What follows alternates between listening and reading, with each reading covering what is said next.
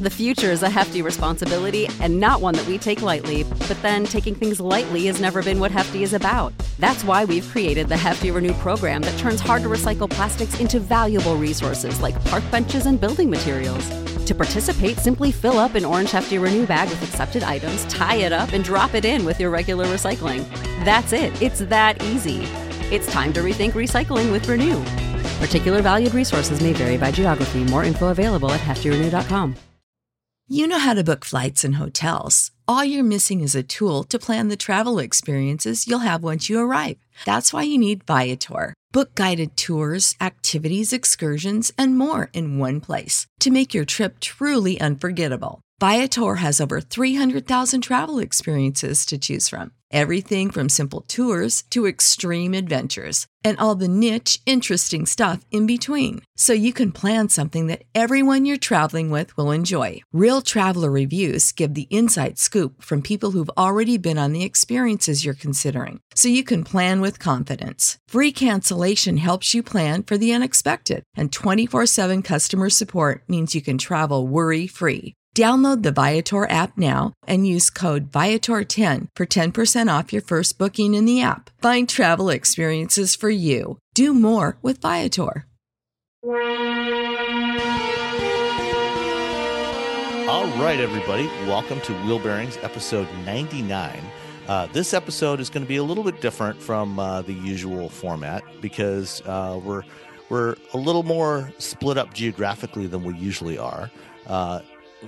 Rebecca, tell us where you are. Well, hello everyone. I am actually at a town called Jaisalmer, which I don't know if that's exactly how you say it, but it's uh, it's in northern northwestern India, uh, about a ninety minute flight north of Bombay or Mumbai, as it's now known. Uh, and I'm actually here on a holiday, a personal holiday, which is very exciting for me. Um, and I'm doing a yoga retreat. Uh, yoga really started in northern India. And so this is uh, very much the epicenter of of yoga. I I don't normally practice it on an every everyday basis, uh, but it's really been an amazing, amazing experience. And and of course, just coming to India is an amazing experience. So that's where I am for the next two weeks. Excellent. And I look forward to hearing more about that as we get into the discussion. Yes. And right now, you're, uh, for the listeners, they're not going to hear Dan for a little while uh, because uh, Dan is busy right now. So Rebecca and I are going to have a chat right now. And then tomorrow, as we're recording this, I'll be recording some stuff with Dan and we'll patch it all together and it'll just be one big happy show. so, um, you obviously don't have something to drive this week, Rebecca. So, um, what what how have you been getting around uh, India? So there's a couple of uh, of things of uh, different modes of transportation. Uh, when I first got to India, uh, so my friend Milena lives here in in uh, she lives in Calcutta actually six months of the year, and then Berlin the other six months of the year. And so she met me at the airport, and we took an Uber uh, home uh, back to to our hotel in, in Bombay. And so Uber is really ubiquitous in the major metropolitan cities, uh, not necessarily in once you get out of those areas, uh, which is what we've done now. So then uh, we took an Uber around uh, around the city. There's really there is a train. Uh, there's not really a, a, metro or a subway or anything, uh, and personal vehicle ownership is pretty limited. So it's mostly Ubers and taxis and then uh, and then we took a flight up to um, Jaisalmer, which I probably will say differently every time I say it. uh, but we took a proper plane up here, and then the hotel uh, where we're staying, uh, the Mystic Jaisalmer, uh, they had a Mahindra Jeep uh, meet us, and uh, that was a, a lot of fun to ride in. It was, uh, let's see, three, four, five, six, seven passenger uh, vehicle, and uh, you know, no seatbelts. Uh, very, very bare dashboard. Everything's a manual transmission. so, so it's not like the the little was it the Roxor one that they're trying to sell here in the U.S.? Uh, no, uh, I think that that probably has at least one USB port or something. this has no such luxuries, uh, but it's it's tons of fun though. I mean, it's really. Um, you know, so so the so the the fleet that I've noticed here, first of all, all the cars are impeccably maintained in terms of washing them daily. It is expected, especially in the cities, that you wash your car daily. Um, however, at any given moment, you can have a fender bender. And so we even we actually saw at one one intersection we saw one guy hit two cars at once, both while he was he was backing Excellent. he was backing out from the car that he had hit the front end of and proceeded to back into a second car. so that was a fun experience. but I'm, I, I, I'm curious to see how uh, autonomous vehicles would fit into that kind of environment when they still have to coexist with human-driven vehicles. I promise you, autonomous vehicles are not coming to any part of India anytime soon. the uh, and and, the, and there's such a contrast between the city and this it's not even a suburb. It's an out it's a just in a whole nother city of a million people um, where i am now in Jalsamar and you know as as pictures have have shown uh, you know there's cows everywhere. Uh, there's quite a few stray dogs. I've only seen one cat so far and that was in a house. Uh, and you know it's just chaotic. I mean there's motorbikes everywhere uh, and but everyone knows what they're doing. It's you know so it looks chaotic to my eye. To everyone else it's just it's just their street life. Um, but you know people people cows bikes and cars and um, these autos which are these three wheel almost uh, tuk tuk kind of things that can carry Mm-hmm. uh, upwards of seven or eight people, uh, sometimes sometimes more. Um, uh, they're everywhere. Depends how many, well. how, how high you stack them up. It does. It depends on you know, and of course, a family of five on a bike is a is a pretty common scene as well. So, you know, there the idea that uh, that the world is going to go autonomous just isn't it, it isn't really realistic. Yeah, it's you know I think there's there's a lot of you know I think we're going to see that technology you know kind of filter out in very specific places first, and you know, there's going to be a lot of regions where it's just not going to work for a long, long time, and it's not going to take over the world um, overnight. It's going to be a very long, drawn out process before before we can get that kind of technology working in, in regions like India and, and Africa and, and a lot of other places. Exactly, it is. Uh, you know, and I think that we have to be very mindful and respectful of uh, of the culture and the Yeah. way of life. You know, there the streets here are very narrow, and that's how it's. You know, that's just how the, they're built, and so. You know, the idea that we're going to impose our Western standards on a lifestyle that is lovely, that is, you know, really uh, far more sustainable in many ways in terms of their everyday life. Uh, so, you know, I think that we we have to be. Uh, I think we we have to be very mindful of what uh, of the lifestyle that other people live.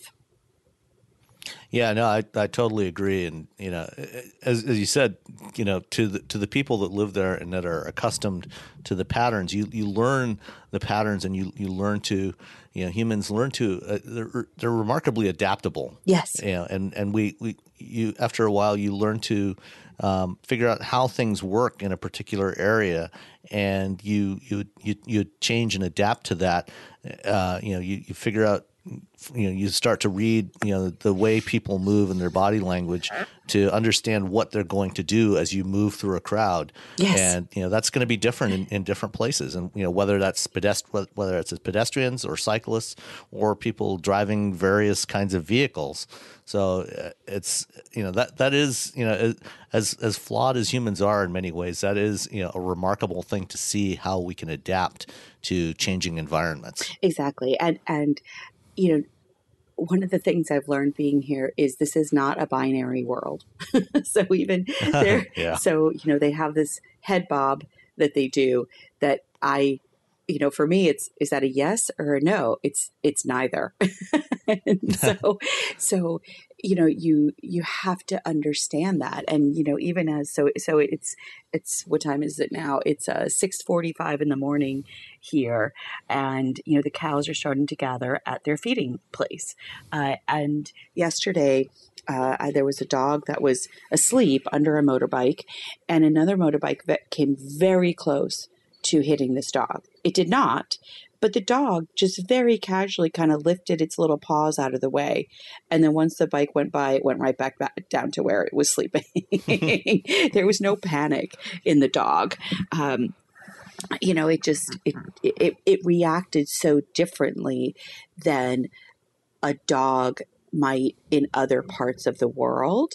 And that's, again, very representative of it's adapted to its environment, it's adapted to its experiences. And that isn't something that electronics or technology necessarily does very well. And AI is all very, again, very well and good. But when you have the organized chaos of of a you know a relatively small town in India that again is not necessarily something that can be solved for very easily. And we have to again think about is that solving a, a, a problem that may not even exist here? You know they don't really need autonomous vehicles here um, in this town of a million people. So again, just keeping being mindful and respectful of of different ways of living. Yeah, absolutely. Well, uh, I, on the other hand, did have something to drive over the past week. Uh, I spent the week with the uh, Hyundai Kona Electric, um, which I think you've driven the regular Kona, yes. but not the, the EV version. Right. Um, you know, this is Hyundai's um, subcompact crossover, and apparently they're actually, I guess they're actually going to do an even smaller crossover uh, in the next year or so. But this is this is the you know the Kona came out last summer, and the electric is now on sale in California and about ten other states. Um, and uh, you know this is this thing has a, a 258 mile nominal range from the EPA and I had it here in Michigan, you know, during some uh, some very cold winter weather, you know, typical, fairly typical, uh, you know, February weather in in, uh, in the Detroit area. Um, the the day it arrived, you know, it was about 16 degrees out, and I had uh, a couple of meetings I had to go to and had to had to take it, you know, fairly fairly good distance, mm-hmm. and you know, that's that's where you know it. This is where it really demonstrates the the value of having you know an EV with you know a range of greater than 200 miles because you know in cold weather you do lose a lot of range with an EV and it's not it's not necess- it's not really because the the battery itself uh, loses range. You, when a battery is cold, it, it, loses power output, but it still has the same energy capacity. But you know, with a, a gas engine vehicle or a diesel engine vehicle, you know, the engine gives off a lot of waste heat, which you can run through a heat exchanger and use that to heat the cabin, mm-hmm. and it doesn't it doesn't cut into the the efficiency of the vehicle. But with an EV, you don't have that option. You know, the, you have to use energy from the battery directly to run either a resistance heater or a heat pump to heat the cabin, and uh, so that that cuts into your range. You know, what I found was in the morning. You know, when I first got into the car, um, you know, I'd turn it on and, you know, it would show me 233 miles of range. And then as soon as I hit the climate control button, immediately 25 miles would drop off of that. Right. Like within seconds. Right. Because of the power it was using to, to drive the heater. Um, so, you know, one of the things you learn, you know, driving an EV like that, even with the, the, the range that you lose, um, you know, you typically will lose about 30 to 40 percent of your range driving in cold winter weather like this. And so I was, uh, you know, but that still leaves you with, you know, 150 miles, 150 to 170 or so miles in a car like this. And it's, you know, that's more than adequate for even for the trips I had to take with it. Uh, you know, so that, that, worked out fine. I didn't really have any issues with, with range anxiety or anything like that. It was it was plenty to get me through a day. Um, and, and you know, one of the things that that really helps in a car like this is almost all modern EVs come with heated seats. Mm, yes. And in many cases, like this one, it also had a heated steering wheel. Um, and using features like that, you know, in the past, you know, those have been considered more luxury features, but in an EV, it's really a huge benefit because that direct heat transfer to your body through your through your fingers on the steering wheel and through your backside on the seat is a much more efficient way of keeping you comfortable than actually using the seat heater. So a lot of the times I was actually able to drive with the climate control off and just the seated, heated seats and steering wheel and still be comfortable in the car. And the Chevy Volt had heated seats way back, Mm-hmm. in, um, you know, ten years ago, and I and Yeah. and I thought that was just such a brilliant move because, as you say, you you're able to stay relatively comfortable uh, with using you know really such uh, much less energy. Yeah, the and the you know the other thing that most EVs like the Kona will allow you to do is program, you know, when in the in the uh, in the settings in the car, you can program when you want to leave in the morning, and uh, you know if you have if you leave the car plugged in overnight, it will automatically turn on the heat, the cabin heat, um, while it's still plugged in, and and preheat the car, you know, to 68 whatever whatever temperature you set you know, in advance of the time that you want to leave. So if you want to leave at eight o'clock, you know, at say seven o'clock, it'll start turning on the heater and warm up the cabin because it takes a lot less energy to keep the temperature constant than it does to heat it up from cold. Sure. So if you do it while the car's still plugged in, you're not using any juice from the battery, and uh, it's a much more efficient way to go. But the you know the, the nice thing about the Kona um, electric, it's it's actually probably the most fun variant of the Kona to drive. Yeah, and that well, that's the other thing too is that people don't realize how much fun electric vehicles are to drive because it's got instant torque and you know. So tell us about it. Yeah. Oh, it, I mean, off the line, you know, it just scoots right off the line. It's zero to 60 is about six and a half seconds, which is plenty quick for a vehicle like this, you know, really for any vehicle. Um, and, you know, it, it accelerates really quickly. Um, and, you know, because all of, you know, the most of the weight from, you know, all the weight from the battery is down low in the car, it's actually got a lower center of gravity than the conventional Kona. Um, but it doesn't lose any uh, any interior volume. You know, you still have the same uh, same amount of pretty much the same amount of cargo space. The cargo floor is a couple of inches higher than in the base in the regular Kona, uh, but you, you still have uh, about 25 cubic feet in the back behind the seat. Um, the the rear seat in the Kona is a little on the tight side, but that's true of the gas engine version as well. You know, it's a little bit smaller. If you need if you need more more space to carry um, you know, adult friends on a on a regular basis, you might want to consider uh, getting the Kia Niro instead, which has the same powertrain, but it's about four inch longer wheelbase. Um, but it you know it's you know it handles really well even on um, you know low rolling resistance tires that they that they put onto uh, most EVs and you know it's just it's just a lot of fun to drive. Yeah, that's awesome. And I love the shape of it too. I think it looks really nice. It's, you know, one of the things I've noticed about electric vehicles is that uh, they're starting to get away from the weird, you know, Yeah. and and just become more mainstream. And that's what I think they need to really do to expand the appeal because obviously, you know, we're at we continue to be at about 3% of traditional hybrid sales, 1% of electric sales, electric vehicle sales, just over that mark. But that means that we have to start getting more mainstream and we have to start getting more mainstream in style and in range. Because when you think about that 150 miles, that's half a tank of gas. You wouldn't hesitate to drive a car with half a tank of gas in it, you know? So that's the mindset that we have to start getting into when we think about these electric vehicles and, and living with an EV. And, Yeah, you know, the Hon- yeah. the I mean that's go ahead, sorry. go ahead. Well, the Hyundai Kona, I just want to point out, did get um, North American Car and Truck of the Year, uh, in, in, uh, and that was a huge, huge honor for them uh, to get that. And so, the I don't think the EV in particular did, but you know, it's it's a good. Yeah, it was it was included car. in that honor. Yeah. Go ahead, sorry. Yeah, no, that they did include the EV in that in that uh, North American Oh, Utility great. of the Year honor. Great. Yeah. So it's it's really, you know, I think it's it's a good all-around vehicle that happens to be electric. And that was the same experience that I had with the Audi e-tron was that it's a really good luxury, you know, midsize SUV that happens to be electric.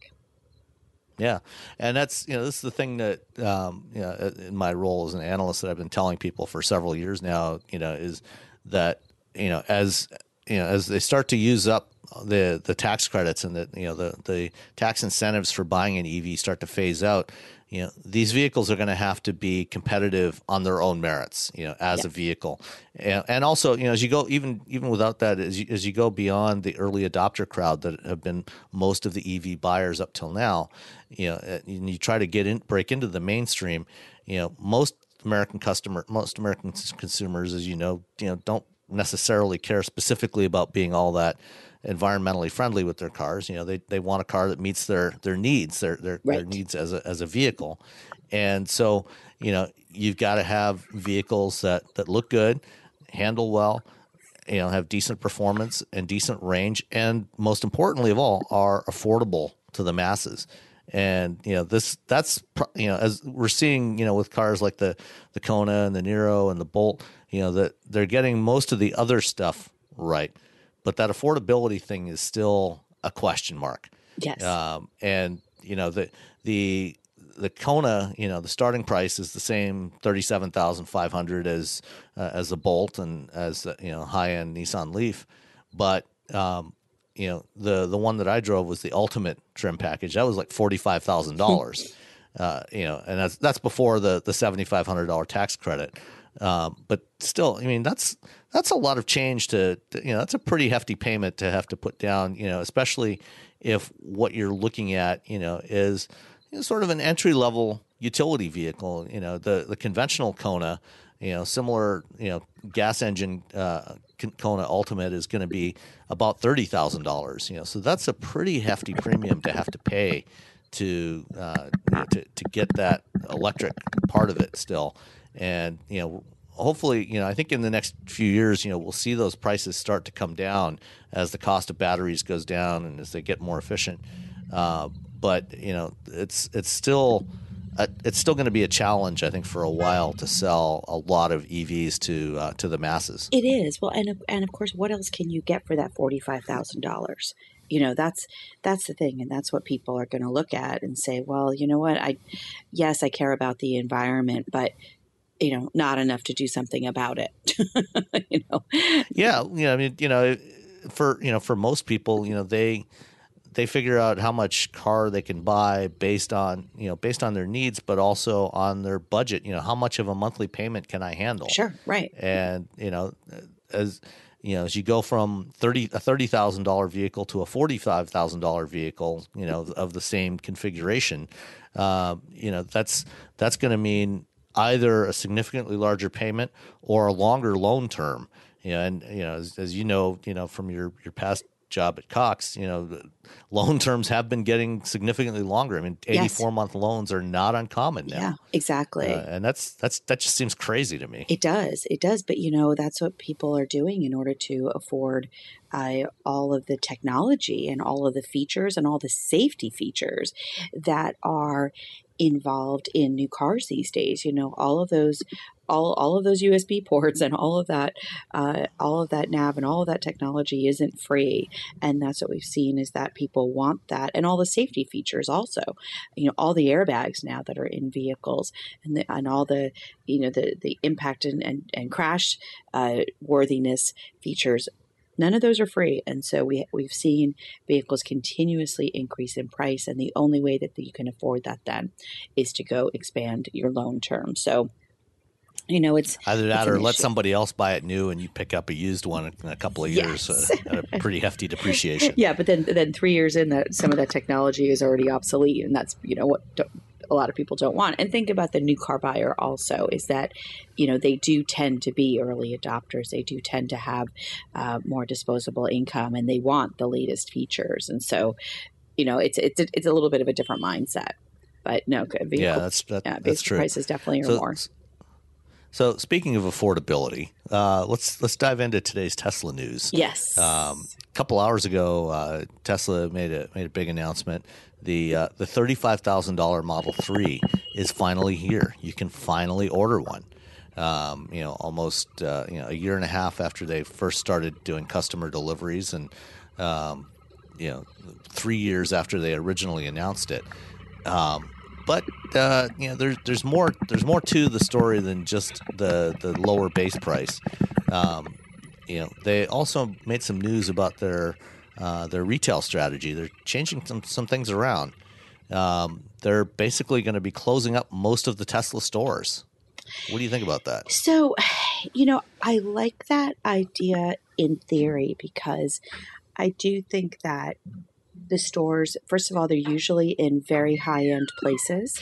Uh, they're usually in very high end shopping malls. Uh, you know, on uh, Greenwich Avenue, where I where I live, there's a prime storefront of Tesla. Um, I would be curious to know how many people just spontaneously went into one of these stores and purchased a vehicle. I think the number is probably pretty low. I think most people did their research online and then happened to go in or maybe sit down and place their order there. But um, all Model 3 orders will be online, which I think is fine.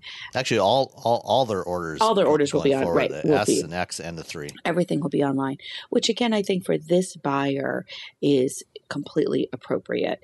Uh, the question is for future buyers whether that's appropriate or not. Uh, You know, and and all the research that I've done in the, in my past life has shown that people actually do still want to go into the dealership. They do still want to test drive the vehicle. And again, this is mainstream. I'm not talking about the Tesla buyer. I'm talking about the typical, you know, 17 million persons that buy a new car every year in the States and 90 million that buy it globally. Uh, you know, this is a typical buyer that they still want that, um, that interaction with their vehicle prior to purchase. Now, with that being said, this is a different buyer, but you still have to think about the scalability because one of the things that came out of this announcement also is that the the sales and ser- the service part of it, they're going to open up new service centers. And that's fine, except that Sam, I think you also said that they were going to start doing more at home service. Yeah, that's that's the plan. They started doing this uh, last year. You know, as they started ramping up deliveries of the Model Three, you know, they were getting behind, and so they, they started they set up more mobile service units that would go to people's homes or workplaces to perform repairs, perform minor repairs on the cars. You know, for for more major repairs, more significant things and body work, things like that, uh, they clearly still have to go to a service center or a body shop somewhere. But for you know, mi- you know, replacing minor failed components, um, they can often do that at home or at work now. I I- I have issues with that plan because I just don't think it's scalable.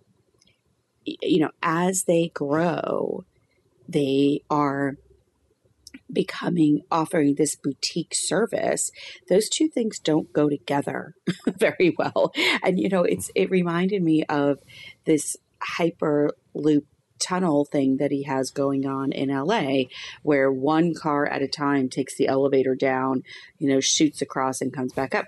That is not scalable. That is not a long-term solution to traffic, certainly moving something. You, you don't think that's a viable replacement for the 405? You know, I don't mean to sound cynical and I don't mean to sound like a futurist um, because I do embrace all of these future technologies. However, at the end of the day, I do have to look at the practical side of this. So I just, I've, you know, I, I don't know. I just, I question the viability of um, of this service center model, you know, and again when i look uh, you know for me if i was at home in connecticut the nearest service center for greenwich is there's one in, in Connecticut within connecticut there's one about 45 minutes away in milford uh, connecticut, milford connecticut. Um, there's one in now there's one in mount kisco new york which is probably about another 45 minutes and then there's one in brooklyn which brooklyn um, while while geographically is about 30 to 35 miles away from me, about 40 miles away from me, from the store, I should say, from their local store, it takes anywhere from two to three hours to get there. and it's almost round the clock. And I'll give you an example of how elusive getting to Brooklyn is. There was a manufacturer that was having a holiday party, and they had it they said it's six o'clock in Brooklyn. And I said it would be faster for me to fly to Detroit and go to your one out there door to door, it would be faster. so I'm not coming. so unless you want to fly me out to Detroit, because that's a lot, a lot less waste of time for me. so yeah, well, you know, for for Tesla, you know, as, as, you mentioned, you know, a lot of their stores are in you know high end retail locations, you know, areas of you know very high real estate costs, and you know, operating a dealership you know whether it's a franchise dealership or you know something like a Tesla store is an expensive proposition. You know you need you need staff, but you know the real estate is very expensive, and yes. you know they they will undoubtedly save a lot of money by making this change. Um, at you know at, at least you know nominally, you know, in, in the short term, they, they will. You know how how well it'll work out in the long term. You know, if they continue to scale up production and deliveries, you know how how that's going to work. Uh, you know, when you try to scale that up, remains to be seen. And you know, there's still unanswered questions. Um, about you know there's a lot of states where Tesla still can't sell vehicles because yes. of the state franchise laws. Sure. For example, Michigan. Right. You know, so if somebody in Michigan wants to buy a Tesla, they either have to drive to Chicago or go to Cleveland. Those are the two nearest Tesla stores. Right. You know, to in order. So even even if they do, you know, and for the past more than a year now, you know, the the actual uh, sales process, the process of doing the paperwork, you know, what you would normally, you know, when you go to a normal dealer or any other dealer, you know, and you buy a car, you know, whether you're doing a loan or paying in cash, you know, you go into the F and I office, you know, sit down with the guy, sit through his st- sales spiel, you know, for all the extended warranties and everything, and then you sign off all your paperwork, and and then you get the keys to the car. Um, you know, with Tesla, you know, since they started delivering the Model Three, all of that's been done online. You know, so which means that you have to pay up front. You have to you have to do the wire transfer um, or pay by credit card or however you're going to do it online. Do all that paperwork online, which is fine. You right. know, I mean, that's that's actually a more convenient way to do it. Sure. You know, and then you go to the store and pick up the car. But if you're in Michigan and there's no store in Cleveland or Chicago now, it's not clear if they are actually going to be able to deliver the car to customers in Michigan or you know, I mean, will somebody in Detroit have to drive to Toledo and meet them in a mall parking lot well, to pick up the car? I mean, we don't know how that's going to work. And by the way, there are no service centers in Michigan either. Yes, the cl- that's true too. Now, in Ohio, there's three in Ohio. There's Cincinnati, Cleveland, and Columbus, and I don't think those are around the corner. So again, when you think, no. you know, and then and then also, you know, there's the training of the technicians as they expand are they going to get enough technicians that will stay with the company long enough that will, will be trained and stay in those positions long enough? But i think service is just one of the biggest challenges. Even when i'm looking at in Boston, you know, where Dan lives, or in, in, Massachusetts, where Dan lives, there's two service centers. There's one in Boston, and there's one in Dedham, Massachusetts, which is in, kind of on the southern uh, south of Boston. Neither of those would be anywhere close to where Dan would be able to get the car serviced. And there's not even one in, in New Hampshire that he could go across state lines and get it serviced. So you know these wait times and talking about this. Oh and the other my other favorite is hawaii.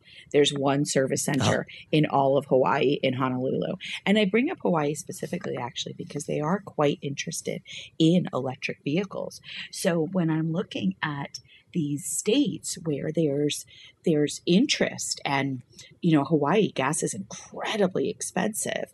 And so again to have one service center right now in Hawaii you know in the until you build up these service centers which is not something that happens overnight uh, what are you going to do you know without these other I mean, how are you going to get your car serviced? yeah, it's, it's, not like you can drive from maui to uh, to honolulu. Yeah.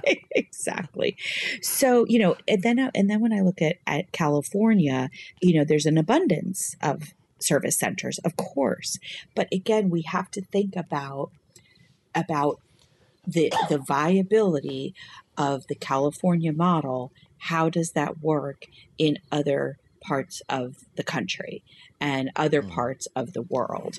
And so often technology is so California's focused that it just you know we just have to be more cognizant of this when we're talking about some of this these mobility solutions. Um, but this is the other challenge that Tesla is facing is is competition.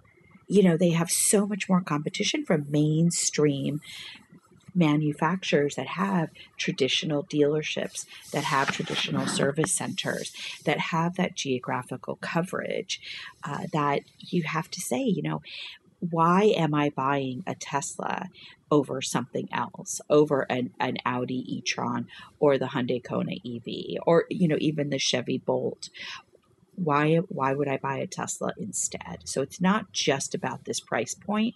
It's not just about a thirty-five thousand dollar vehicle. It's about are how many people are willing to how many mainstream people are willing to put up with uh, living with the Tesla model of ownership.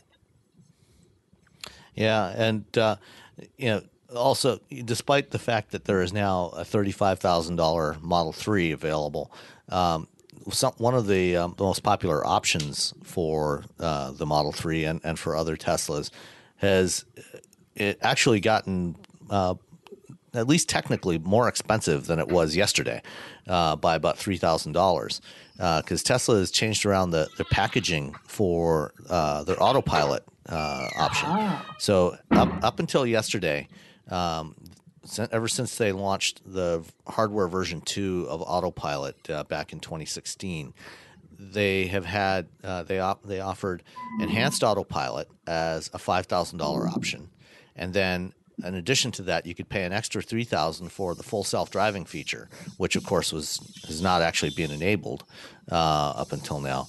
And last fall, they actually stopped offering full self driving. Uh, you couldn't. You, you, they they stopped taking orders for full self driving because it wasn't actually available.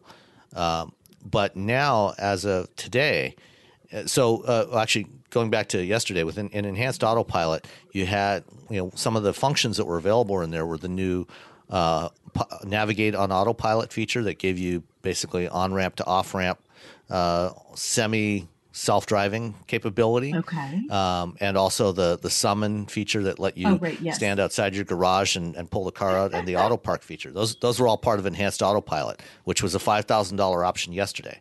Today, enhanced autopilot no longer exists. they have a base autopilot um, package, which is three thousand dollars, and what you get in that is adaptive cruise control and uh, the lane centering feature and then if you want any of the other stuff, the full self driving package is back.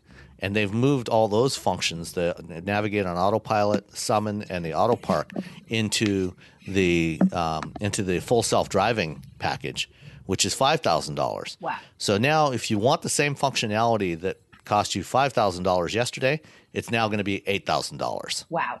So the the base price of the car went down, but the price of all that functionality went up by three thousand dollars.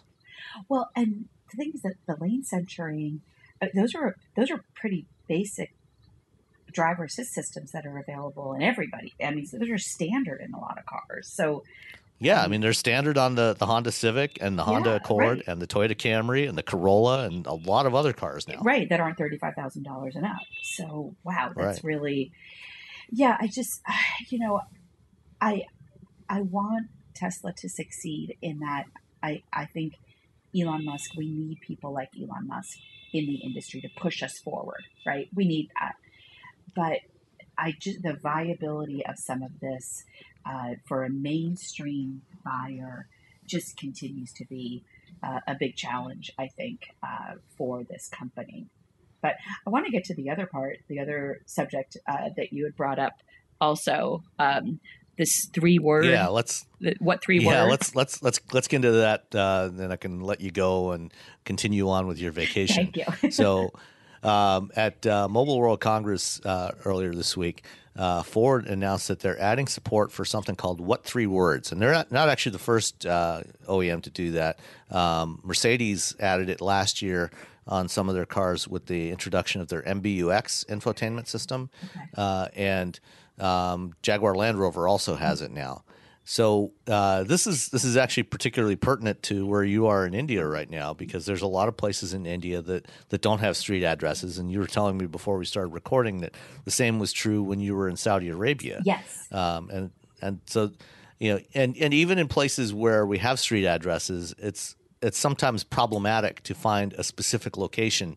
You know, if you're going to a large building or for example, in Las Vegas, you know, if you're trying to get a lift uh, or an Uber, you know, from one of the big hotels on the Las Vegas Strip, you know, trying to figure out the exact location where you actually are, and you know, or where you want to go. so tell us about it. It What is can it? be problematic. What is it? Yeah. So uh, the company What Three Words started in 2016, and um, the idea is, you know, you um, they've basically put a, a three by three meter grid or a 10 by 10 foot grid across the entire planet, and assigned a three word code to every one of those squares.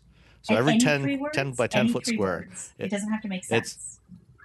Any yeah it's any three words Okay. and you can find out the if, if you uh, either go to the website what3words.com or load the app on your phone Mm. um, and get your location you can find out what the three words are for your current location or for any other location for that matter Okay.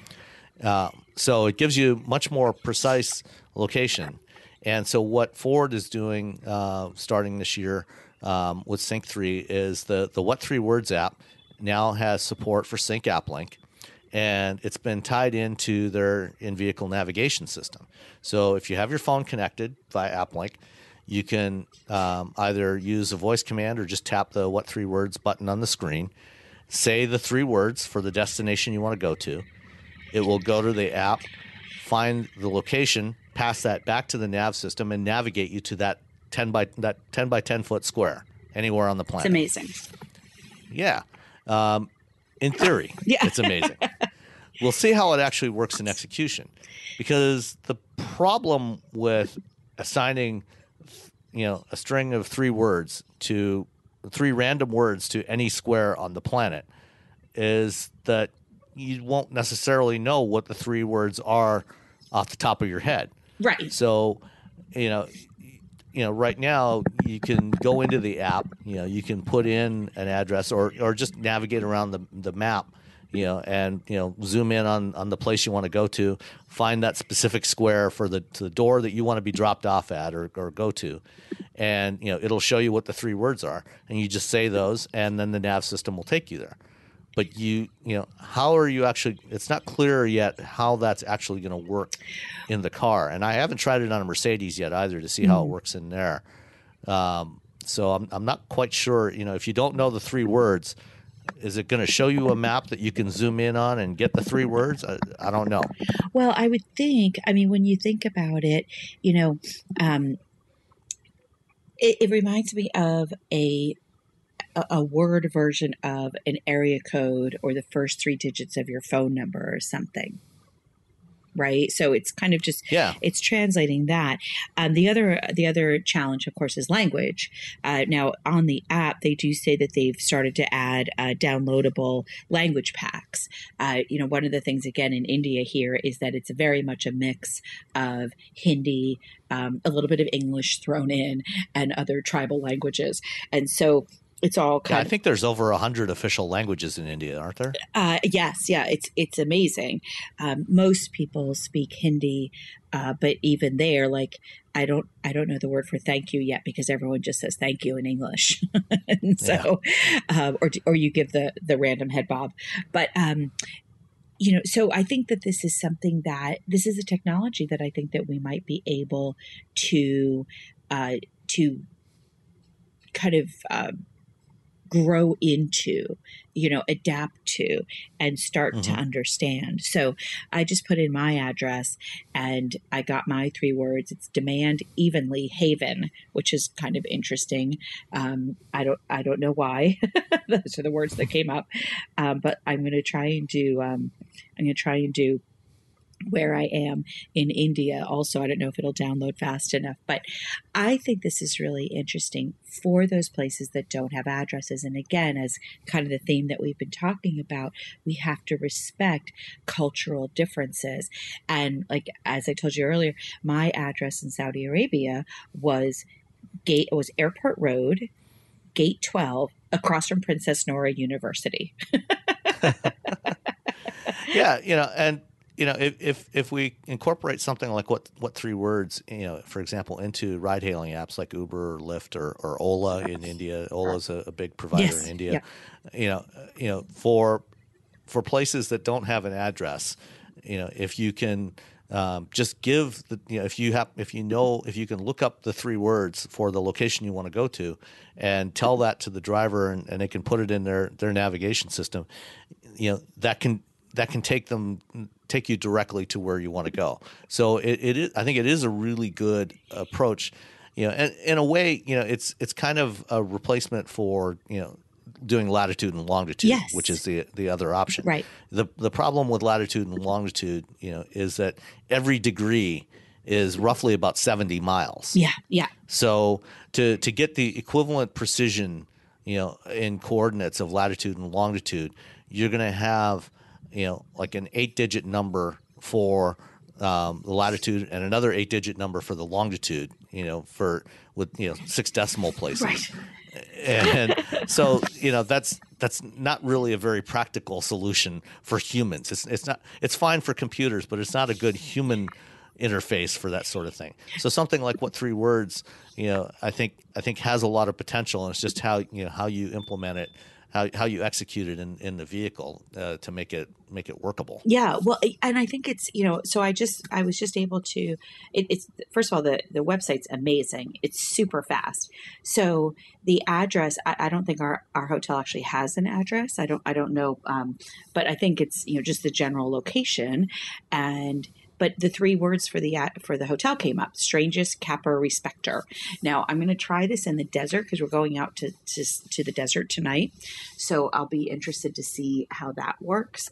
But um, I do think that you know it's it's a great way to translate those coordinates into something that is more human friendly than an eight digit code because most people can barely remember you know their phone number nowadays so i think it's a it's a really fantastic uh, at least attempt to you know potential solution to that geocentric kind of the, the necessary uh, level of coordinates that a vehicle needs. I mean it's it's it solves a lot of problems actually. Um, you know again it, it doesn't necessarily work i don't know on the autonomous level but it certainly saves a lot of challenges uh, to getting everything mapped from a uh, from a where where am I, you know, Uber or shared ride kind of or ride hailing sort of service area. So it's a lot of it's it's very very cool. I think it's absolutely fascinating, and I and I can't wait to try it in a in a vehicle, as you say. Yeah, and that should be available uh, quite soon uh, with an up, you know, uh, with an update to Sync in uh, Ford vehicles. And anything that's any Ford vehicle that has Sync three in it should have that support. And and Mercedes is is uh, increasing the availability of their MBUX system this year as well. Uh, they launched it last year on the the new A class, um, and I think the new uh, GLE and GLC have it now, and, and uh, several other models are getting it. Then, and they all have what three words embedded in there. And so, I think we'll be seeing a lot more of this uh, from other manufacturers over the next couple of years. Yeah. So now one thing that's interesting is online on my laptop, I'm getting different words than on my phone, which is right next to me. You you might yeah you, it might be the location that the laptop is getting, which is probably coming off the the Wi-Fi uh, in your hotel, uh, whereas your They're both uh, connected to the same slight- hotel. They're both connected to the same Wi-Fi. Right, but your phone is probably using the GPS and getting a slightly different position Oh, okay. than than the uh, than the network position. yeah, that's so that very so interesting. you can you can go in the you can go in the map and manually move around. Yeah, and, I and see pick a that, specific yeah. square.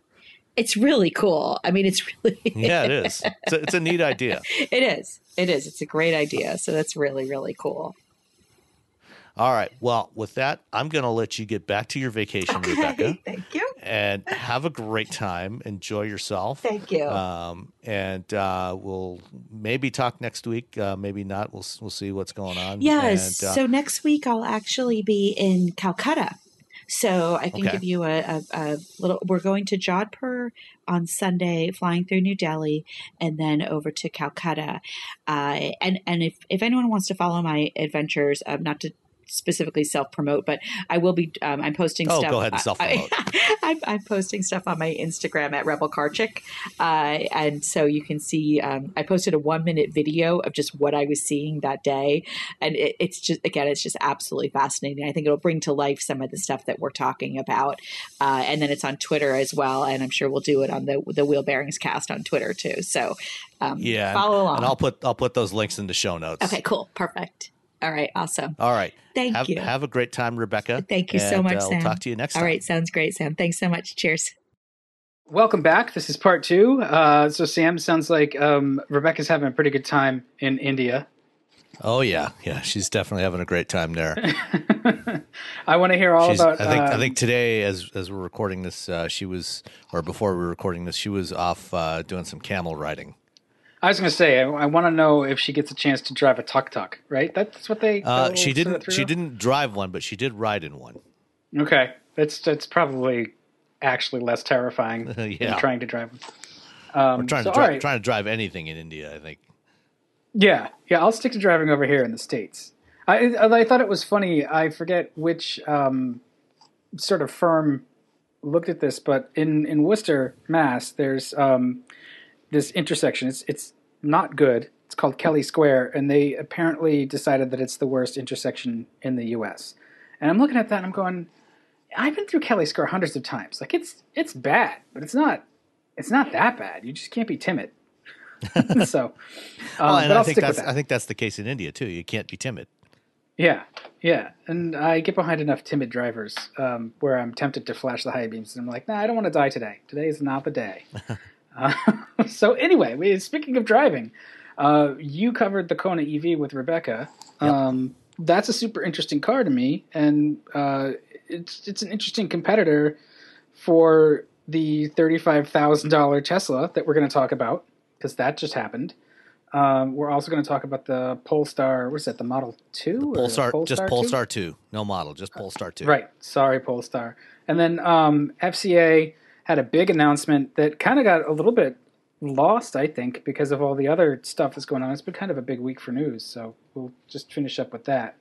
Uh, but I, I this week have been driving a 2019 Volkswagen Golf SE, and uh, you know it just kind of reiterates all the reasons why the Golf is great. You know, we what was the you had uh, either a Hyundai or a Kia that we talked. Was it the Forte that we Yeah. were talking about last? Yeah. yeah. Um, you know, that's a great car, but the the Golf has. You know, we were talking about the E Class in the same kind of way, where it just has that sort of gravitas that it goes down the road with, and the the Golf still does that. And so every time I drive a Golf, I like it quite a bit. um, it it just does that. It feels more premium than it is.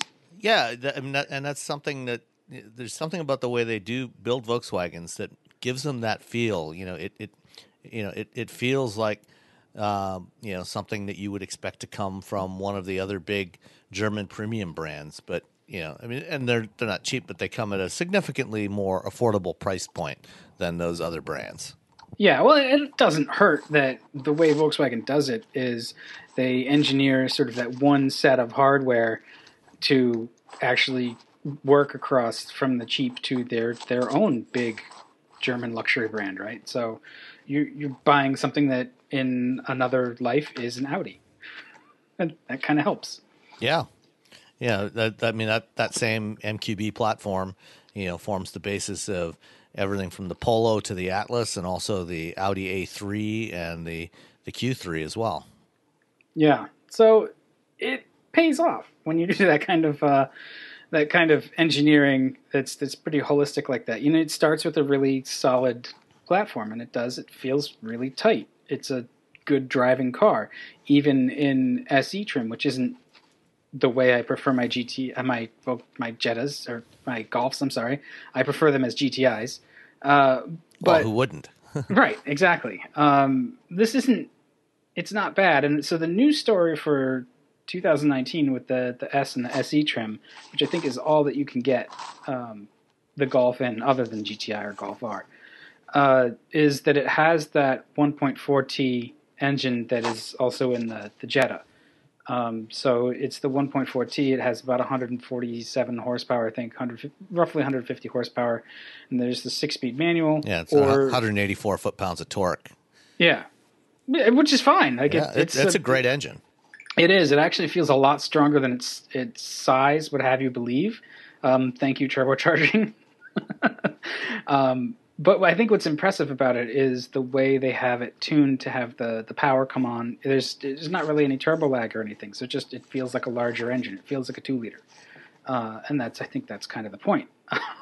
um, and so you can get the six speed manual, which unfortunately I do not have. I have the eight speed automatic, and I'm just I'm not a fan of the DSG though. As much as I like this car, I I just hate that transmission. Yeah. Well, you know, I, the, the, you have the sorry, you have the DSG in the one you're driving. Yeah, well, I mean, if it's the automatic, if that's what their eight-speed automatic, if that's the DSG, no, that's that's not that's not that's not that's a that's a conventional automatic. It's not a really? DSG. Yeah. Oh God, it so sucks. It's, it's, a planetary gear automatic. It's not good. It's grabby at low speed. It's just it's weird, which is why I thought it was the DSG. Yeah, no, it, um, they they've moved away from that on a lot of their applications in the last couple of years. Okay, see, I, am I'm old, so I think Volkswagen equals DSG when they do the automatic. Yeah. Um, and I, that's the sort of one thing that I really dislike about it is the the powertrain is under very tight control, so it's just fine in in normal driving. But this one, so I'll start it up, and the cooling fan, the electric cooling fan, just comes on full blast, no matter what. So I started up at nine degrees ambient uh, a couple mornings ago, and I had to take the kids to school. So it's just it's across town. It's all city driving. It it would not warm up. sounds sounds like there's uh, some kind of sensor problem there. Yeah, and I don't I don't want to impugn them all. Like yeah. that's a problem with this particular car. It's a stuck relay, or it's got a confused sensor, or or something. But because of that, I had to rev it up at, at stoplights, and I really I wanted to rev it against the transmission for for a little load to just get some heat into it, mm-hmm. and it would not let me do it.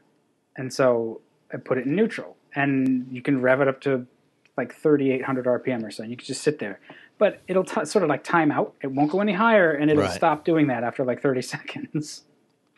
and you know, it's, it's it one just, of the, it's one of those protective things they put into modern engine management systems. You know, when you're yeah. sitting there, sitting there in neutral, they don't want you just revving them like mad. Which is fine. Like I, I appreciated that. I could just put my foot on the pedal and like, okay, it's not going to just scream at redline, which is not what I wanted to do anyway.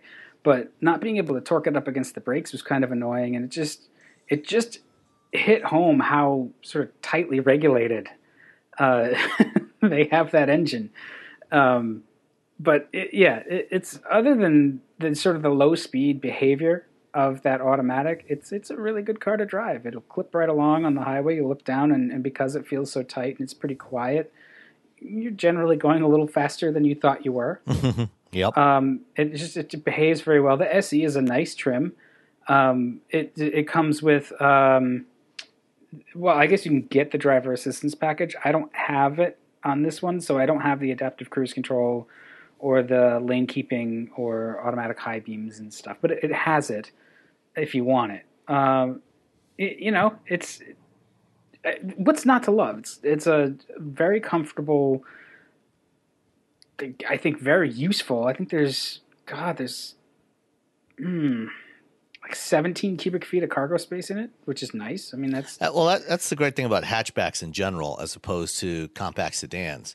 You know, and you know, if you're going to buy a smaller car, you know, always, always go for the hatchback or or better yet, a wagon if there's one available. But that, that's rarely the case in North America anymore.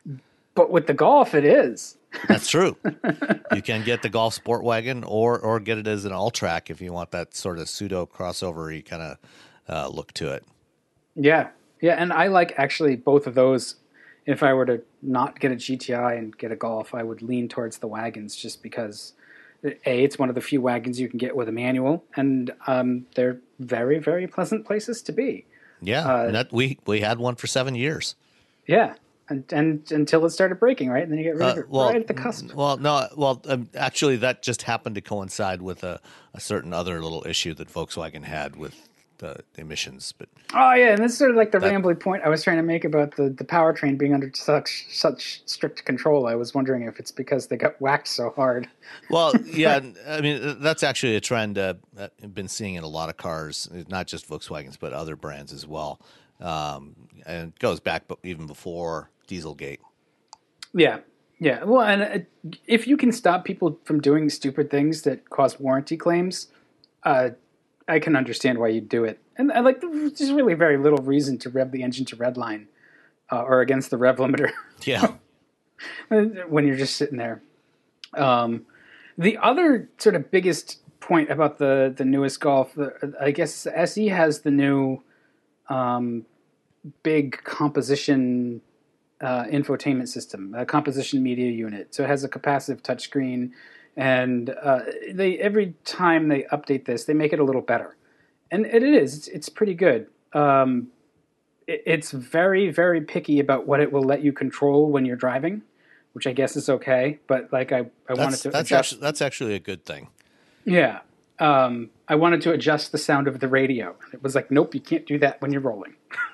I was like, all right, fine, fair You, enough. you mean like the, the tone, like the tone? Yeah, just Okay. like bass treble adjustment, Yeah, and okay. I just I couldn't do it. Uh, that's not normal. Like it's normal that you have to stop and pair the phone, but Yeah. Yeah. I mean, that, that does seem like it may be going a wee bit too far. well, they they're nothing if not earnest. Yeah. Um, no, it's it's a really good little system. Uh, I like it quite a bit. It doesn't have nav in it, but it has App Connect, um, so you can uh, you know connect it up to your phone and use you can use the, the apps. You can you can pipe other features into it, and Apple CarPlay and Android Auto, yeah. obviously. So uh, it's hard not to recommend the Golf, and I continue to to just sort of think that it's the the class of its class, just be, because it's you know it's a very good mix of just being great to drive, even in boring trim um, like this. Which the SE is nice, but it's not it's not sporty in, in any kind of way. Um, but it's it's a good car. It's big enough. Front and back seats are good. It's got 95 cubic feet of passenger space, which is that's like uh, C segment, right? Yeah, yeah. It's, I mean, it's a it's a C segment, uh, but when you add up the the cargo and passenger space, uh, it actually is almost classified as just. I think it's just shy of. Uh, actually, it might even be uh, classed as full size, because uh, 120 cubic feet combined passenger and cargo volume is uh, considered full size by EPA. So I think Okay. it, I think it might actually be considered full size, even though Uh, it's a compact. Yeah, or it's at least it's on the bigger side of compact. It's, Yeah. it's very comfortable. Like this is a car, and there's very few cars in this class that you could just like jump in and, and drive for a very long distance and use as your one car for like, you know, the, the halfway across the country family trip and the everyday commute and be very efficient because that, that 1.4 liter turbo engine is is getting very good economy uh, from what I've noticed. So Yeah, and you know, uh, unlike you know some of the things I've said in the past about owning versus driving a Volkswagen, you know, with that six year seventy two or six year uh, seventy two thousand mile warranty now, bumper to bumper warranty, you know, you can probably feel pretty pretty confident about uh, you know owning one now. Look, I mean, at twenty five thousand dollars, I think it, it starts at twenty four one forty five as the SE trim, and I think I got the most basic SE trim because there's not leather; it's leatherette seats and stuff in here. Um, that that's kind of not a bad deal. like, even if it you know it, it comes with a warranty, and uh, that's just that's a good car. Yeah, drives nice and tight, and it will. If this is like your first car or something, it will it will sort of set your standard for anything to come. It's a it's a good car to sort of uh, gain your bearings with. So yeah. I don't know. I, I liked it quite a bit. Okay, cool.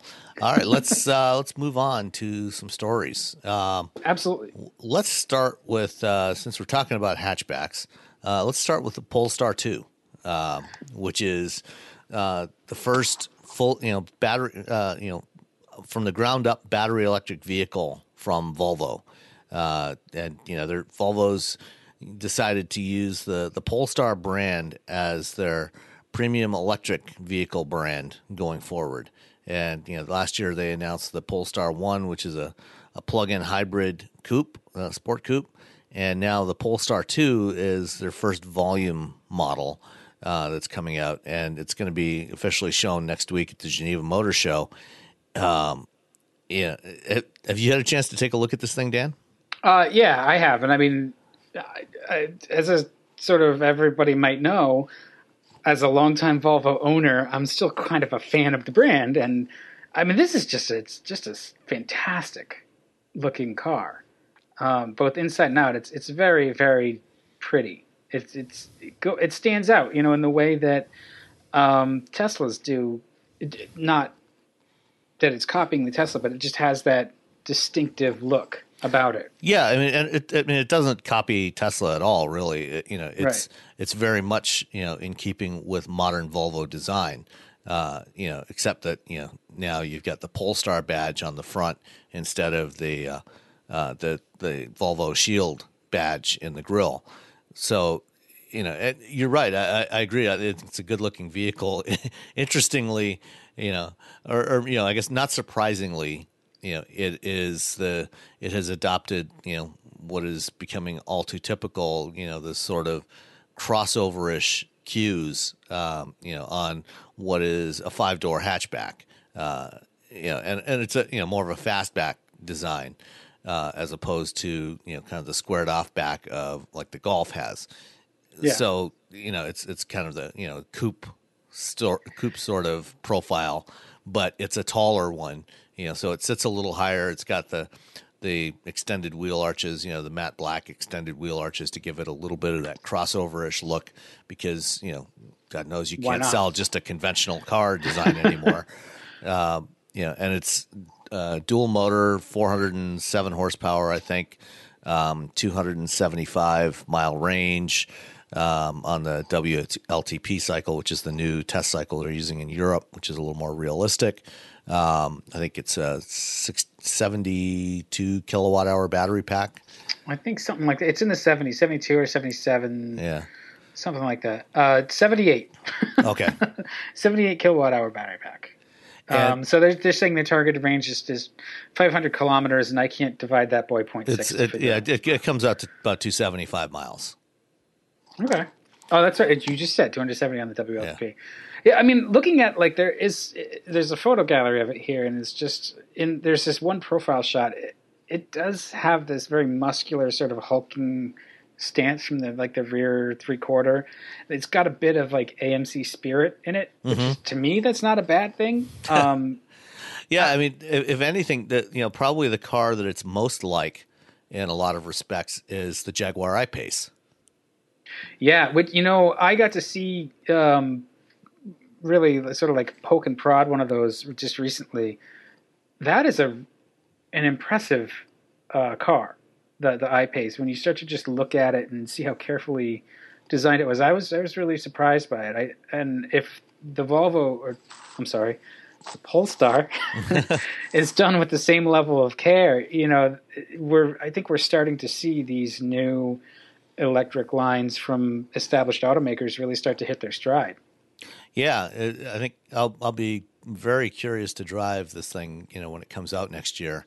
Um, one uh, you know one of the other interesting features of this is it's the it's going to be the first model to get uh, Volvo's new infotainment system, which is built on Android Automotive.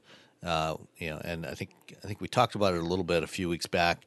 Um, there's a uh, you can actually uh, try it out. You can sample what it's like uh, there's a progressive web app that you can get. So basically, there's a URL, a web link you can go to um, and install it on your on your phone, and basically just kind of play around in the interface to get an idea what the interface is like. And it's it's quite a bit different from Sensus. You know, when we first heard about it, you know, they they said that it was going to basically be the Sensus interface, but it's actually quite different.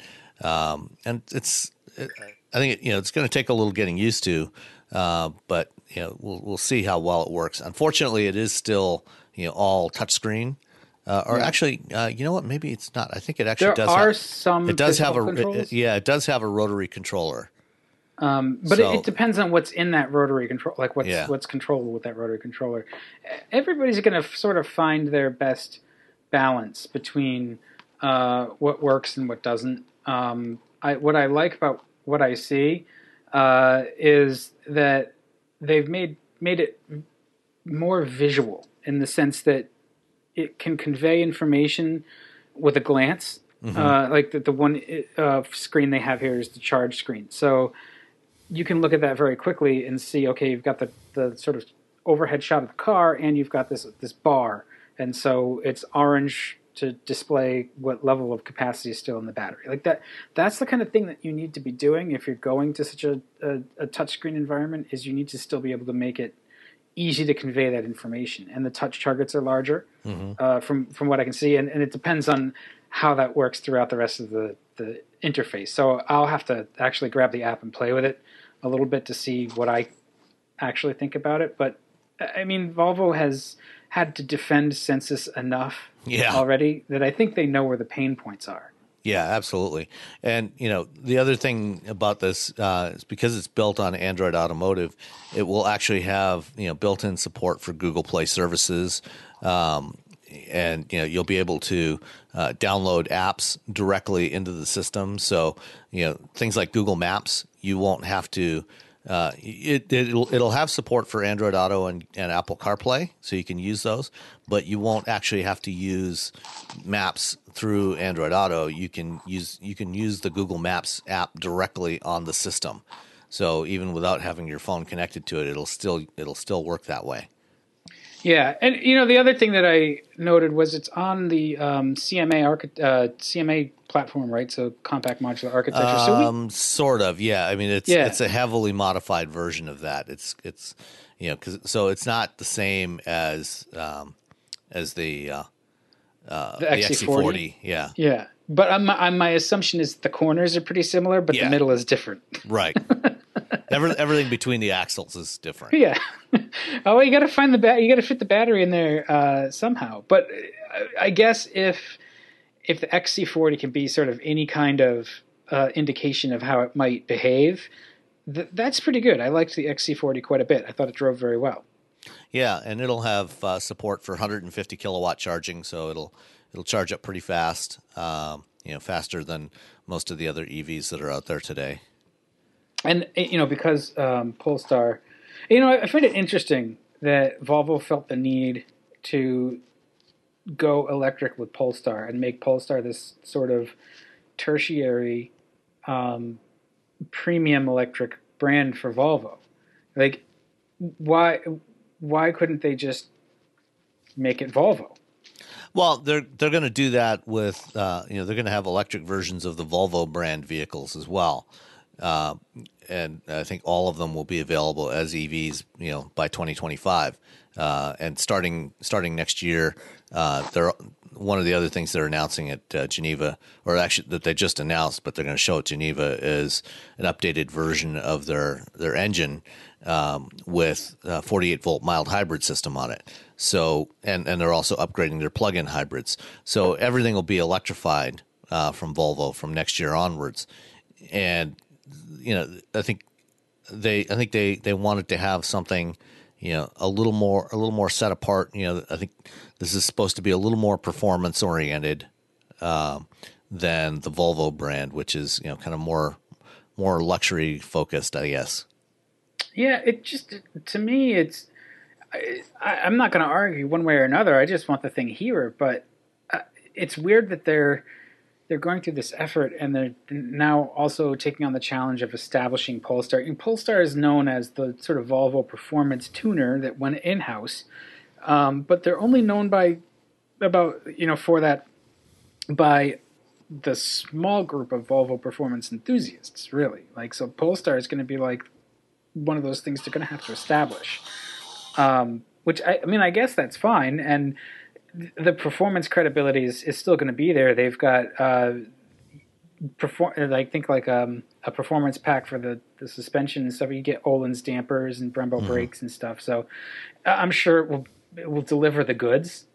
Um, especially especially with electric motors, it's kind of hard not to deliver good performance. Uh, but it's it's just a curious decision to me. I, I'd like to know more about the rationale. Yeah, I'm sure we'll we'll get a chance to uh, to talk to uh, the Volvo folks at the at the New York Auto Show and hopefully get a little more information from them then. Yeah, yeah. I mean, it, it's a lovely car though, and you know, Volvo design is just killing it. And it's it's not. Um, I guess Polestar has their own designer too, right? Their own head of design. So you're they're going to be different than just sort of like Volvo family resemblance stuff. I, I don't know. I'm not sure how I'm trying to express it. Yeah, yeah. I don't know. Um, I don't know how much Polestar is going to diverge from Volvo uh, from a design perspective. Yeah, I mean, I'm sure that the family traits are going to be there, but they they I think they have their own director of design. I guess is what I was getting at. So yeah. while the Volvo cars might go one way, um, the the Polestar cars they have another hand in the mix. So it, it can have its own visual identity, and it looks very aggressive and and. I, you know, I'm just I'm impressed, and if it drives as well as the last couple of Volvos I've had, which have been uh, an XC40 and an S60, which are both were both really really good. Uh, the future is bright for yeah. the Polestar 2. Um, you know, in terms of what it's going to sell for, though, where where's that going to come? It it, uh, it starts at sixty three thousand uh, in the U.S. Okay, and that's the. Is it going to ever get cheaper? Um, I, I don't know. I mean, yeah. they, it, you know, but they could potentially offer a single motor version at some point, or maybe a version with a smaller battery. But I, I doubt it. I, this is probably about as cheap as it's going to get. Okay. Well, I mean, that's not ridiculous given what you'd pay for. Yeah, I mean, you uh, know, it's cheaper than an I-Pace. Uh, yeah, you know, cheaper than an Audi e-tron, and you know, given the the brand, you know, that you're talking about here, uh, yeah, it, and that's the thing. You know, I think you know we will will probably see an electric version of the XC40, for example, uh, that will be cheaper than this, and you know, we'll see we'll see other stuff from Volvo that will probably undercut this, you know, uh, with an electric powertrain. Yeah, well, also there's going to be tax credits, right? Volvo certainly hasn't gone through any. That's true. yeah, credits. they um, you know um, they they haven't sold that many of their plug-in hybrids, so they've they've still got the tax credits for a while at least. Right, and it's sort of a natural competitor is that Tesla Model Three, so yeah, that, I mean it's it's pricier. Uh, it's definitely know, pricier. It's, yeah. it's pricier than a Model Three but it's but smaller other, than an S. Yeah, on, on, yeah. On the other hand, you know, it it also it looks more premium than the Model Three especially the interior. Yeah. Well, that's not hard to do, but I'm sorry. All right.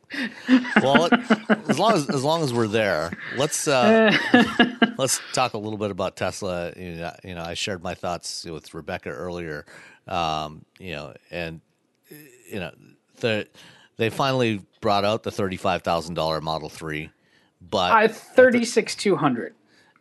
Well, okay if, if if you must add in the destination charge, well, you can't get it otherwise. I, I, right? That's true. Yeah, and and you know they um, since you know they're uh, they're now all going to be delivered direct to your home uh, or to your office or wherever you want. You know that since they're, they're closing all of their uh, uh all their stores or most of their stores uh, in the next couple of months.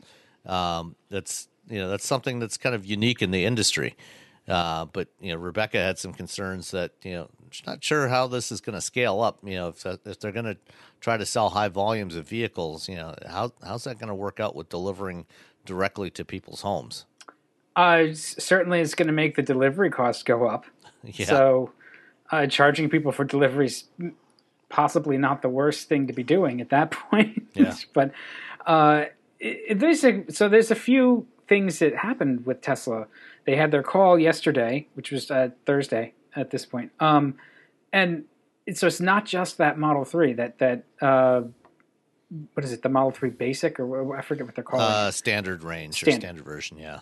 Um, none of that really alarmed me. Like actually, all the moves they made with the car seemed really logical. You know, it has a little bit less range. It has a uh, you know decontented or, or not quite as nice interior. No, it decontented. Is it decontent? Yeah. So it, it's so both actually. It's like decontented and it's not quite as luxurious. Um, you know, it's only available in black unless you want to pay more for for a different color. All of those moves seem like normal base model moves to mm-hmm. me. Um, it, they're kind of coming late, to a certain degree, and I, I think it's part of a bet on Tesla's part that not too many people are going to pick the thirty-five thousand dollar Model Three, even though they've been promising it, and there's a lot of pent-up demand.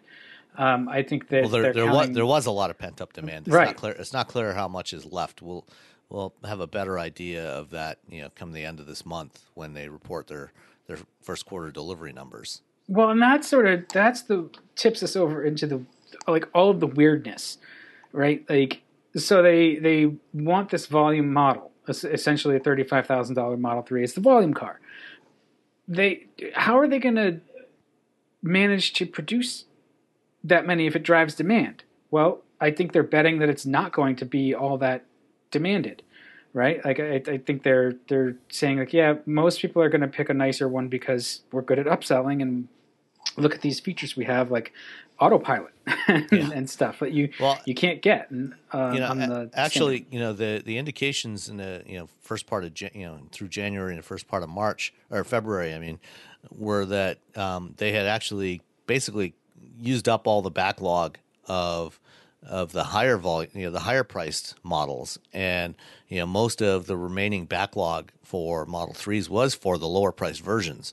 So because the you know sales had reportedly dropped off quite a bit uh, in the first part of the year, and you know they they shifted to really pushing them overseas. You know, so now they're they're starting to ship them to Europe and to China. Um, you know, so we'll we'll see. You know, now that you know part of the problem for Tesla is that they pulled ahead a lot of sales in Q4 for people that wanted to get the the tax credit, the seventy five hundred dollar tax credit, and you know now.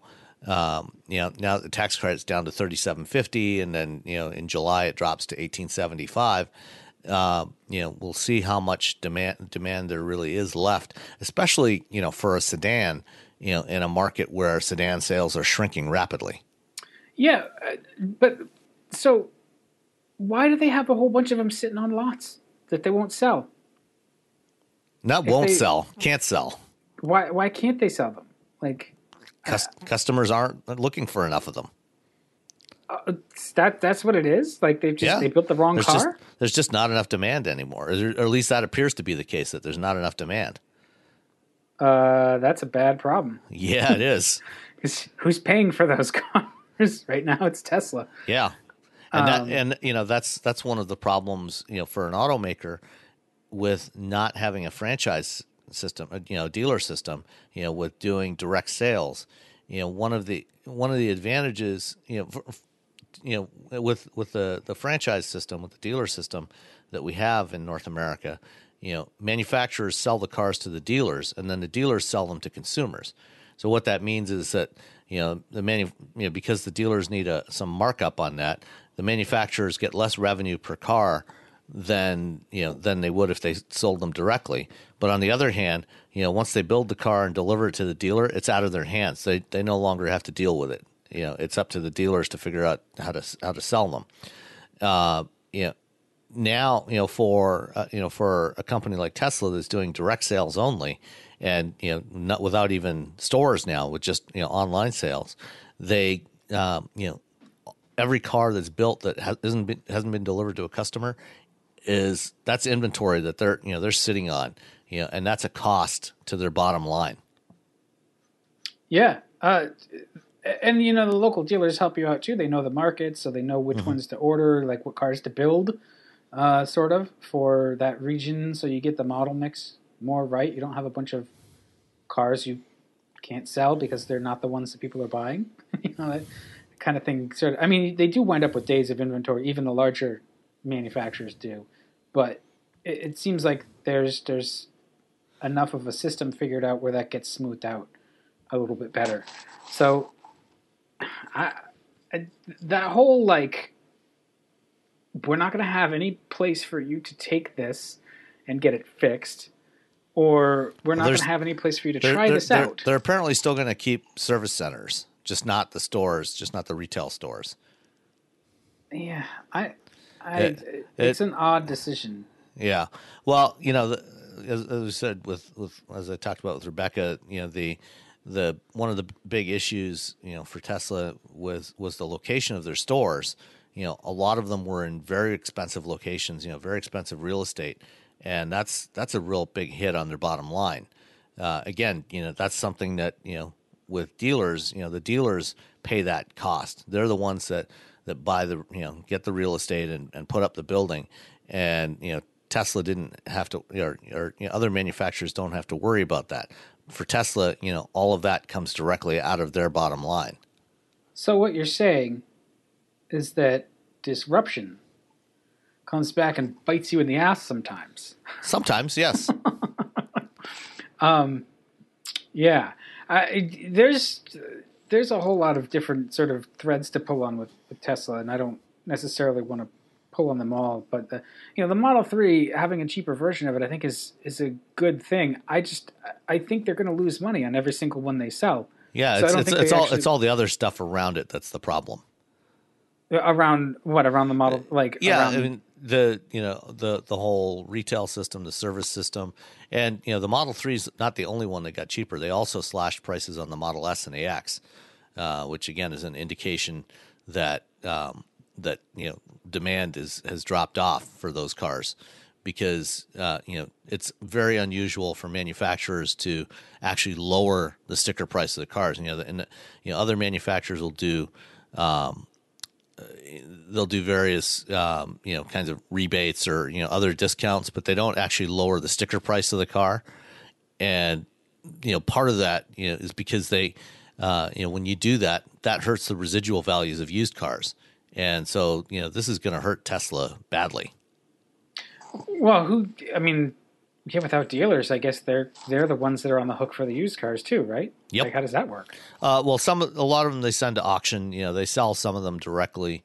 Uh, you know, or they they sell, you know send them to auction, and you know, so other deal other used car dealers can buy the buy them at auction and sell them. Um, but then they've still got to support those used cars because there's nowhere mm-hmm. else to support them. So. That's true. Uh, yeah, well, it's it's complicated. Interesting. Seems like it's like self-inflicted wounds to a certain uh, a, degree. A lot of it is, yeah. Um, as, as I as I tweeted the other day, you know, uh, you know, a lot of people talk about other other EVs, um, you know, being Tesla killers. You know, I think the only real Tesla killer is Elon Musk himself. Yeah, and I don't want to. I, I don't want to hate on on them right now. I actually I really want Tesla to succeed, and so it's a little frustrating to just watch and say like the things that you did to just be contrarian against the industry. Like, look, those big car brands that have been around for 100 years they have some of this stuff figured out and you should probably pay attention to what they're doing. You yeah. know like a lot yeah, a lot of a lot of these mistakes have been made before. Yeah. And and those a lot of those companies are not here. Yep. Um, for the, the, very same reasons. Uh, so yeah, it's a little it's a little annoying to watch. Like I don't think the moves they made with the car are bad. I just don't think that they're you know where they needed to take the the cost out was was not where they could take the cost out. You know, so now that you're, you're going to have these, these sort of standard model threes that uh, you know somebody's going to see that right, and that's going to set their perception of the brand. And so if it has if it's only black and it has a crappy black interior, and you go, well, this is a Tesla. I thought it was supposed to be nice. They're not going to necessarily walk away all that impressed. The the best place to take cost out is at the stuff you can't see, and that's you know again from the, like the Sandy Munro teardowns. Like that's what's killing them on the three. Is that's an expensive car to build. Yep. All right, let's move on to the last story. Uh, Fiat Chrysler. Uh, yeah. So I mean, I think that they had a big announcement that got a little lost, but they're going to make a, a big investment in Detroit and add uh, thousands of jobs to uh, build a bunch of Jeeps and Rams. And uh, you know, I'm a little nervous about that, but uh, it's, it's, a good it's a good day for Detroit when there's a new plant going in.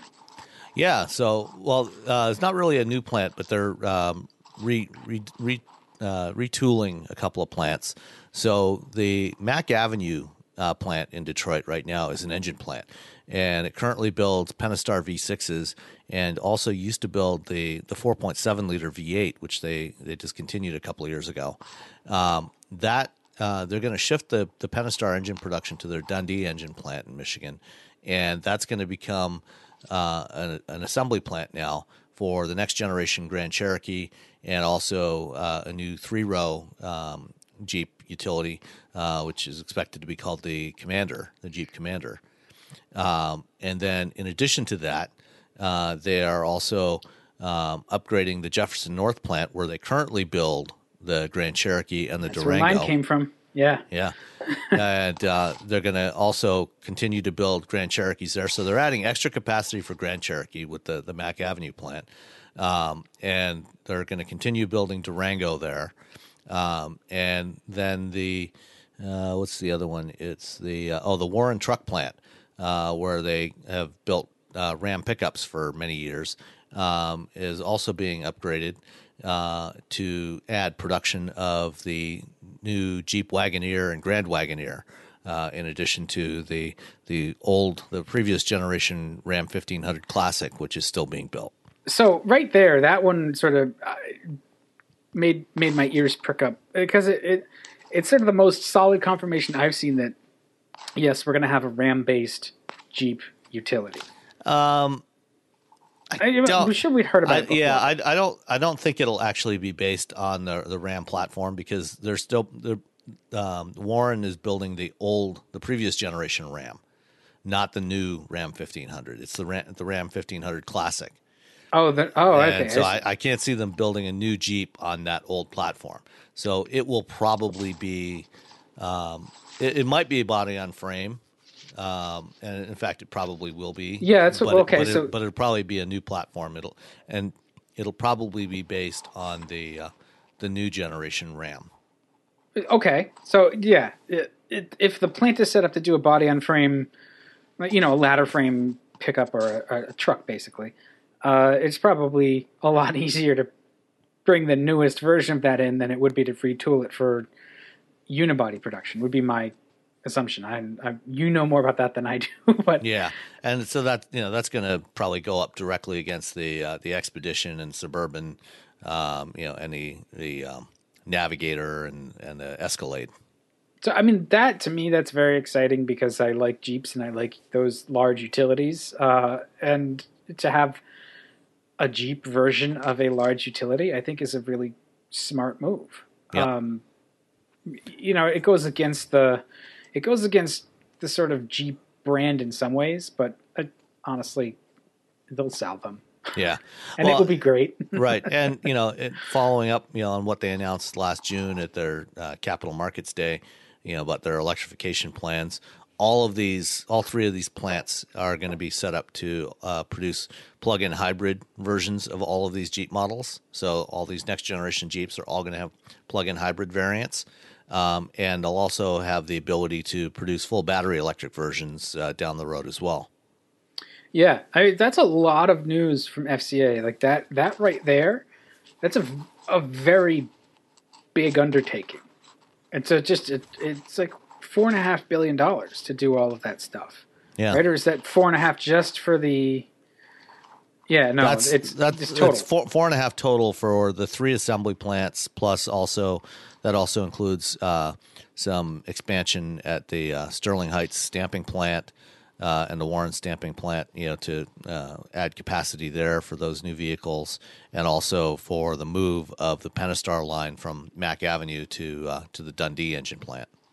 So and this is not quite a done deal yet, right? There's there's a couple of months they have to go. There's a there's a memorandum of understanding that with the city there's some land that has to be acquired and, and stuff like that. But Yeah, in there's general, details. But yeah, it, it sounds like it's it's pretty close to, to happening, and and that's, I mean, it's kind of the payoff I think for the last few years of of FCA with Jeep and Ram really driving, um, Jeep and Ram Dri- driving all of the profitability, yeah, of driving the whole business basically. Yeah, so it's it's like they they say, well, this is working for us. Let's invest in it. It's that's where I get a little bit nervous because uh, you know I go back to the last time Chrysler sort of bet big on the big stuff uh, was the early '70s, Yeah. uh, late late '60s, early '70s, where um, they came out with the the new fuselage cars, you know, and all of those early '70s big cars they just got completely demolished by the fuel crisis, and that kind of led to Well, you know, and that's that's the thing to keep in mind here is that you know all of these vehicles are are being designed for plug-in hybrids and and full battery electric var- variants as well. That's true. That's true. So maybe it won't be quite as bad if somebody decides to shut off the tap. And right now, uh, you know, we're we're the world's largest oil producer. Not that I want to wave the flag on that. I think that's actually not a great thing. But uh, I don't see that some foreign actor can, can, shut off the tap for us. I guess, uh, like happened back uh, a couple times in the '70s. So uh, maybe they'll be okay. I just I get nervous when they start to invest so hard in such a narrow um, narrow segment, you know, because this is really like basically like we're going to go all in on utilities and it's going to be Jeep and Ram and yeah, we'll build some other stuff, but like this is our our big thing for the next few years. You, you haven't really heard about anything else that they're doing. They certainly like the cars are still the 300 and the Charger. Yeah. no, I mean the, the volume is all in utilities. You know, whether you know from the the compact stuff like the Renegade, all the way up to this new Wagoneer. Yeah, I mean, good for them. Um, I'm really glad that they're adding 6,500 jobs in in Detroit. I yep. think that's that's fantastic, and I, you're they, you're they in can, that they area. Can, they can, yeah, they can hire some of the laid off GM people and Ford people. Yeah. So has uh, what's the mood like? Has has there been a good buzz about it, or is it? Uh, it hasn't really been talked about much with all the other stuff going on. we've we've had Tesla to hate on, so yeah. All right, let's let's wrap it up with uh, one question from Twitter that came in a few days ago. Or actually, it was yesterday, um, uh, and it's uh, from John Kokosinski. Sorry if I mangled your last name there, John. Oh, he's um, he's out here. He's in Worcester County. Oh, is he? Okay. Yeah. Anyway, he had a question. Uh, could we give him an update uh, on the VW Arteon? Where is it? I heard it was delayed due to emissions, but that doesn't make sense to me. Uh, isn't it running the same two liter that's in the Q7 or the TGI or GTI? Um, yes. So I reached out to uh, to Mark Gillies at Volkswagen, and uh, it's coming this spring. Uh, so yes, it was delayed a bit, uh, but it'll be it'll be on sale this spring. He didn't have an exact date, but sometime between now and the end of June. And um, it the the reason for the delay uh, was actually because they had a big backlog. Most of the European manufacturers had a big backlog through last summer and last fall as they made the transition uh, from the old uh, NEDC um, tr- test drive cycle to the WLTP, which is the World Light Duty, uh, World Harmonized Light Duty Test Protocol. Uh, and when they started doing, when they did the WLTP, one of the things that they changed was they also added in a real world driving emissions test uh, in addition to the lab tests. And when they when they started doing that testing, they found that they were falling. Everybody, not just Volkswagen, but every European manufacturer was falling short of where they expected to be, and, and you know their their targets um, for emissions and fuel economy. And so, a lot of manufacturers had to go back and do some recalibration on most of most, if not all, of their their model lines and that included Volkswagen. And so, you know, there you may have heard. I think we talked about it at some point. There was some stop sales for uh, as long as two or three months on some models. Uh, they were just not available to buy because they hadn't been recertified yet under WLTP. Um, they're basically they're clearing up that backlog now. Uh, you know, and just the engineers were busy with other stuff and couldn't couldn't finish the certification on the US version of the Arteon. But that's that's coming. It's it's almost done and it'll be here in the next couple of months. You'll get your Volkswagen when Volkswagen is ready to sell you your Volkswagen. That's right. When you're when they're good and ready to sell you one. Uh, all right. Well, thanks for for reaching out to Mark, and um, thank you for the question. Yes, thank you. And that's it for this week. Uh, don't forget, you still got time uh, if you want to go to uh, the NVIDIA GTC conference uh, in uh, Santa Clara in a, in a few weeks. Uh, it's actually, I guess, in about, about two weeks, two and a half weeks. Um, and there's a discount code for 20% off registration that's in the show notes. it's at MCX Navigant is the discount code. Um, and, you know, make sure you you know, if you don't mind, you know, giving us a rating on uh, in iTunes or Apple Podcasts or, or wherever. Um, tell all your friends about wheel bearings. Um, you can reach out to us on Twitter. There's uh, a link on the site uh, to uh, send us a message, send us an email if you want. Um, and uh, anything else? No, I think that that's it. Thanks for listening. Let us know. You can you can hit us up if uh, you need to ask any questions or give any feedback. But otherwise, we'll see you guys next time. For episode 100. Is it already 100? Excellent. Yeah, this is 99. Nice. All right. Well, All right. we'll have to do so. We'll have to get party horns or something. All right, excellent. you can add those in post. Yeah. All right, bye.